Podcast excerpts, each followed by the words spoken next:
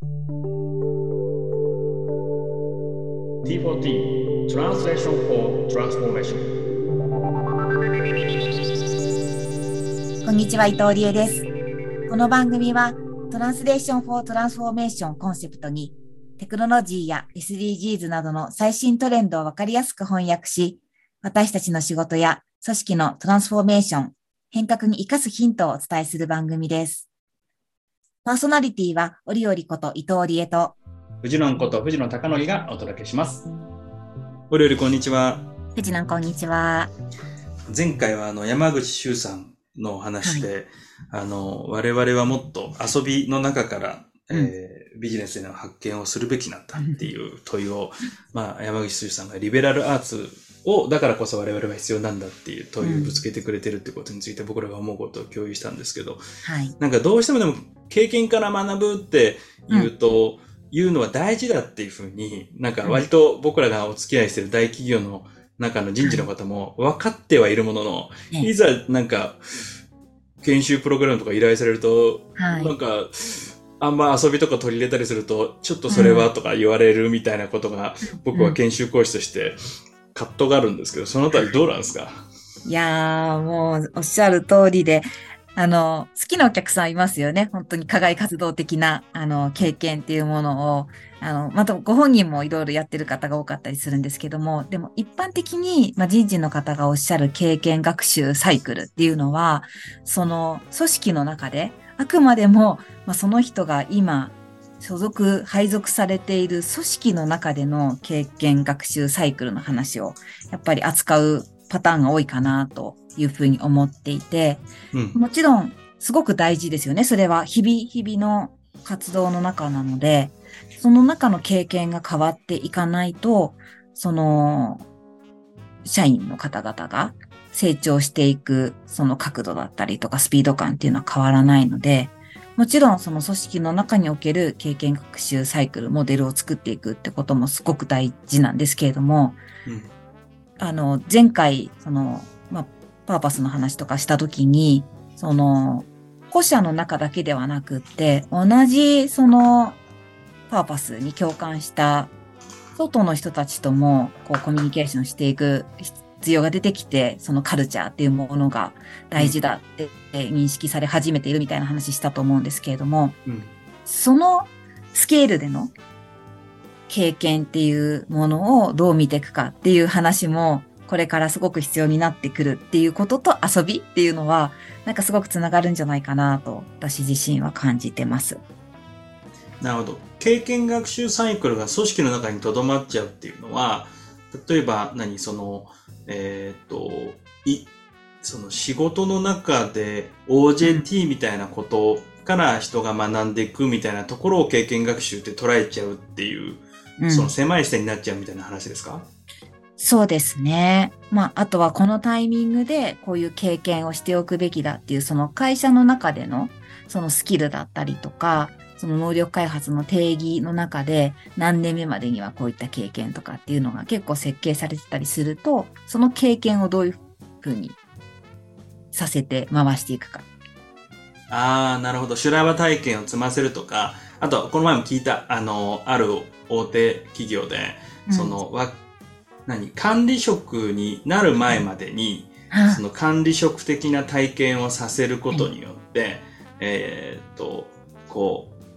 その人に対してし仕事を依頼するとか、人のモチベーションを管理するんじゃなくて引き出すにはどうしたらいいかみたいなことを経験させようみたいなアクションラーニングプログラムを社内でやるんです、言うて、うん。あの、盛り上がってたところあったんですけど、うん。なんか、あの、その話は、あの、確かにそうなんだよね。良いことだと思う。やってないよりもやる方がいいよ必要ではね。あります。はい。うん。一方でなんかこう、それが、僕らみたいにずっとそういったアクションラーニングやってた人たちから見ると、うんちょっとその経験の範囲が狭いっていうふうに思うってことだよね。そうなんです。その、やっぱり正解があるというか、これを経験することで、こういうアウトプットが出せるようになるっていう、ある種のこう定型文というか、その、定型の領域としては必要な部分はあると思うんですけど、これから本当に必要な経験学習って、経験したことのないそれは企業であったり、その本人だったり、そのもう問題課題がない、少なくなっている社会の中での、うん。その経験っていうものは、やっぱりその自分自身の、こう、目指す、理想とする世界っていうものを実現させていくための経験である。必要があって、うんその経験の作り方が今までの過去の経験上こうやっていくとうまくいくよっていう正解につながるものとは限らないというか正解がわからない中での経験を作っていくっていうところがすごく重要になってくると思ってまして例えばどういう経験させるといいって感じなんですか、それは。なんか私が思ってるのは大きくこう切り口というかスタートラインが2つあって一つはやっぱり内発っていうところで言うと自分自身のこう実現したい世界とか理想とするものからに近づくためのチャレンジ。うん。なのでそれは自分でやっぱりこういうことをやってみたいんだっていうものがまあ出てくるものが一つと、あとはもう一つは本当にこう今の仕事だったりお客さんとかと関係なく、まあ自分自身が知らない世界うん。の体験を通して何か気づく、学ぶ、適応させていくという知らない未知の世界みたいなところから体験する、学ぶっていうその経験を得る。その二つ、両方必要だなと思っていなます。るほど。なるほど。なんか今ふと思い出したんだけど、うんえー先日、ポッドキャストに出てくくれたあの、局地建築家のはいはい村上さんと、ね、ダンダンドームっていう段ボールの、あのドームを作るっていう話をして、これ企業研修でやってみたいねみたいな話を、ポッドキャスト収録後に言ってたら、まさに企画がね、先に進んで、あの、ポッドキャストを聞いてくださった地方自治体の方が、はいまさに防災っていうことを、その、うんえー今やりたいと思ってたから、これ一緒にやりたいんですけどってご連絡をいただいて、はい。ランダンドームを開発している東洋青函グループホールディングスの方にも連絡を取って、まあ今そのプロジェクトを考えてるんだけど、はい。あれなんかは一見その防災のために段ボールドームを作っていくって、まあ、うん多分そこのプログラムに参加する人からすると一見自分のビジネスの経験学習の範囲としうんて外にある外にある。明らかに外にあるんだけど、僕らの中ではそれが例えばチームビルディングにつながることもあるし地方自治体の防災の現状ってどうなってるのかっていう社会課題の話にもなるし、はい。えーまあ、いろんな気づきがそこで生まれるだろうっていうふうに思うじゃない。思います。はい。だけどそこがどういう経験が得られるんですかっていうことをうんロジカルに明示できないと、そのプロジェクトをえ社内の中でやるということが通せないんですみたいなことっていうのがまああるあるじゃないですか。起きますよね。はい今、オリオリが言ったのは、そもそもこういう経験が得られるっていうことがプリセット、つまり予定調和的になっているものは、もはやイノベーションを起こすための経験にはならず、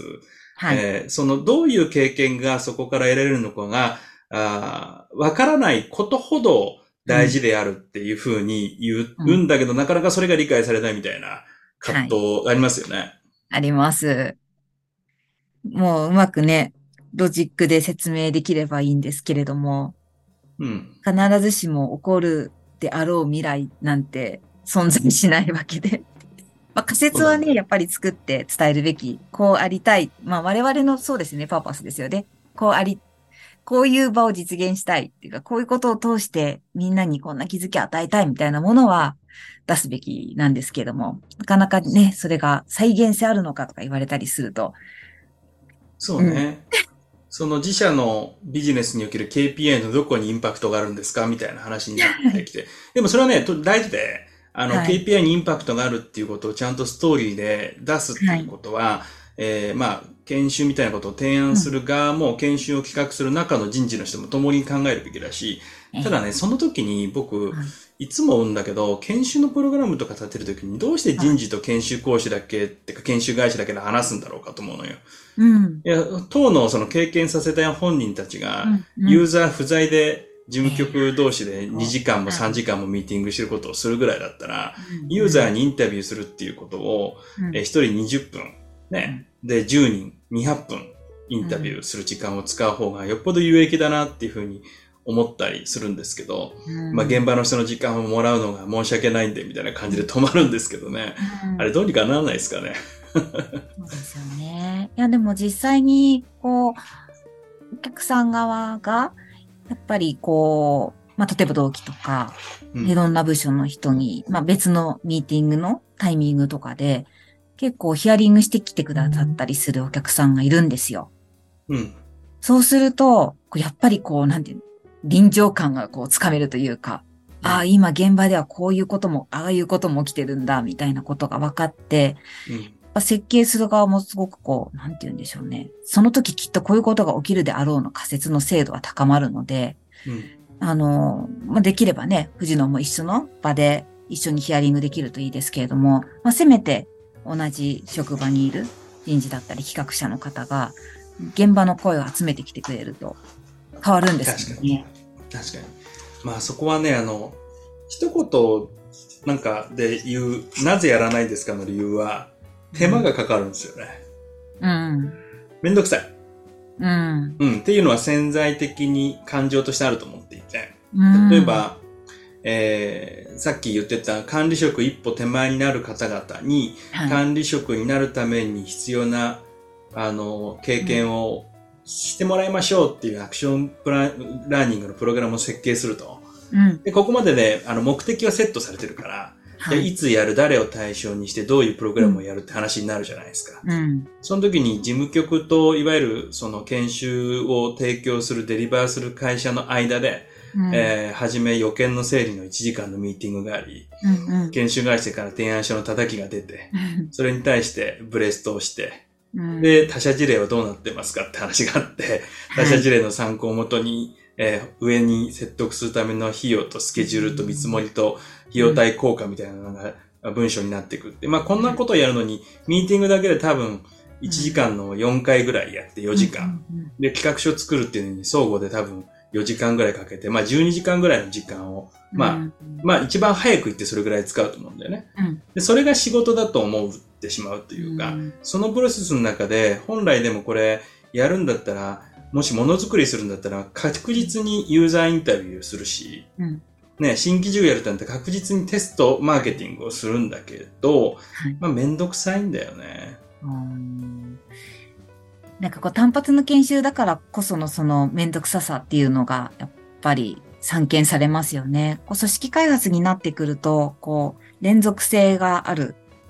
種生まれてくるので、うんやっぱ何か企画した時に、まあ、その対象になる人にアンケート、事前にアンケート取ったりとか、あとはその実際に実践してる方をパネラーとして呼んだりとかするので、まあ、そういう人たちに実際に事前にインタインタビューというかもう本当に何話すみたいなところも含めてヒアリングしたりするので、うん。かなりその現場感を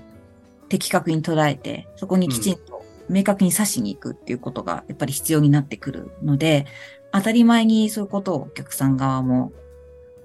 必要だって認識してくださるし、まあ必要だと思ってどんどん動いてくださるっていうところがあるので、ぱりこう、うん、研修っていうものを一つ一つのこう単発で捉えてしまっている以上は、そこにめんどくささっていうものが生まれちゃうんだろうなと思うので、なんかね、ありとあらゆる研修をこう会社のビジョンやパーパスだったり、その人事戦略上をのシナリオで、ストーリーで語った時にどこに位置づけられるのかっていうところが語り合えるようになると変わってくるかもしれない確ですね。。まあ、お料理のお客さんは確かにそういうところに対して、ちゃんとユーザーインタビューしようぜとかってことに動いてくれる方々が多いので、それはやっててもやりがいがあるんですけど、なんか今の話、今日の話でその経験学習が必要だ、でもそれが組織の中のあのうん。範囲にとどまっちゃってるっていうのは、ある意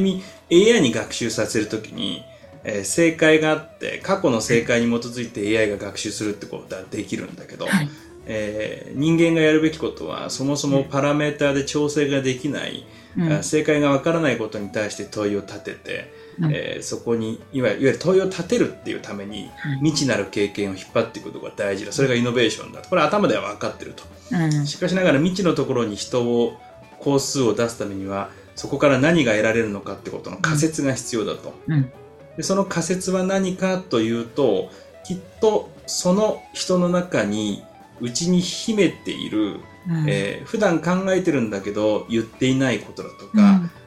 本当はこうしたいって思ってるウィルみたいなことっていうのを 引っ張り出してくると。うん。そこは、そのウィルだとか問題意識だとか、えーいうことの中からユーザーインタビューを経て、じゃあはい。どういう経験があると良さそうなのだろうかっていうことのオプションをいくつか用意するみたいなうん。やり方ができたらね、そうですね。本当にこれはあのユーザー中心主義で研修設計することになるわけで、うん、まあ、そういうことをね、本当にやっていこうとするとうん、これはね、やっぱ人的資本経営みたいなことにつながると思うんですよ。そうですね。おっしゃる通りで、もう無形資産を有形化していく。そう。まさにそこの話ですね。そう、一人一人にね、向き合わなきゃいけないから、うん。あの、階層、この階層にはこの研修ってやってるのは、やっぱりこれ人的資源の捉え方なんで、うん。人的資本っていうのは、そその一人一一人一人が持っている能力っていうものを資産としていくっていう、これを、まあ、人的資本経営っていうことの本質で、人的資本経営ってめっちゃ大変だよっていう話を、まあちょっと、この後、また次回の内容でお話をできていってやなと思います。はい。この番組は働くを変える窓を開ける株式会社働き心地研究所と知恵を広げる知恵を育てる株式会社文殊の知恵の提供でお送りいたしました。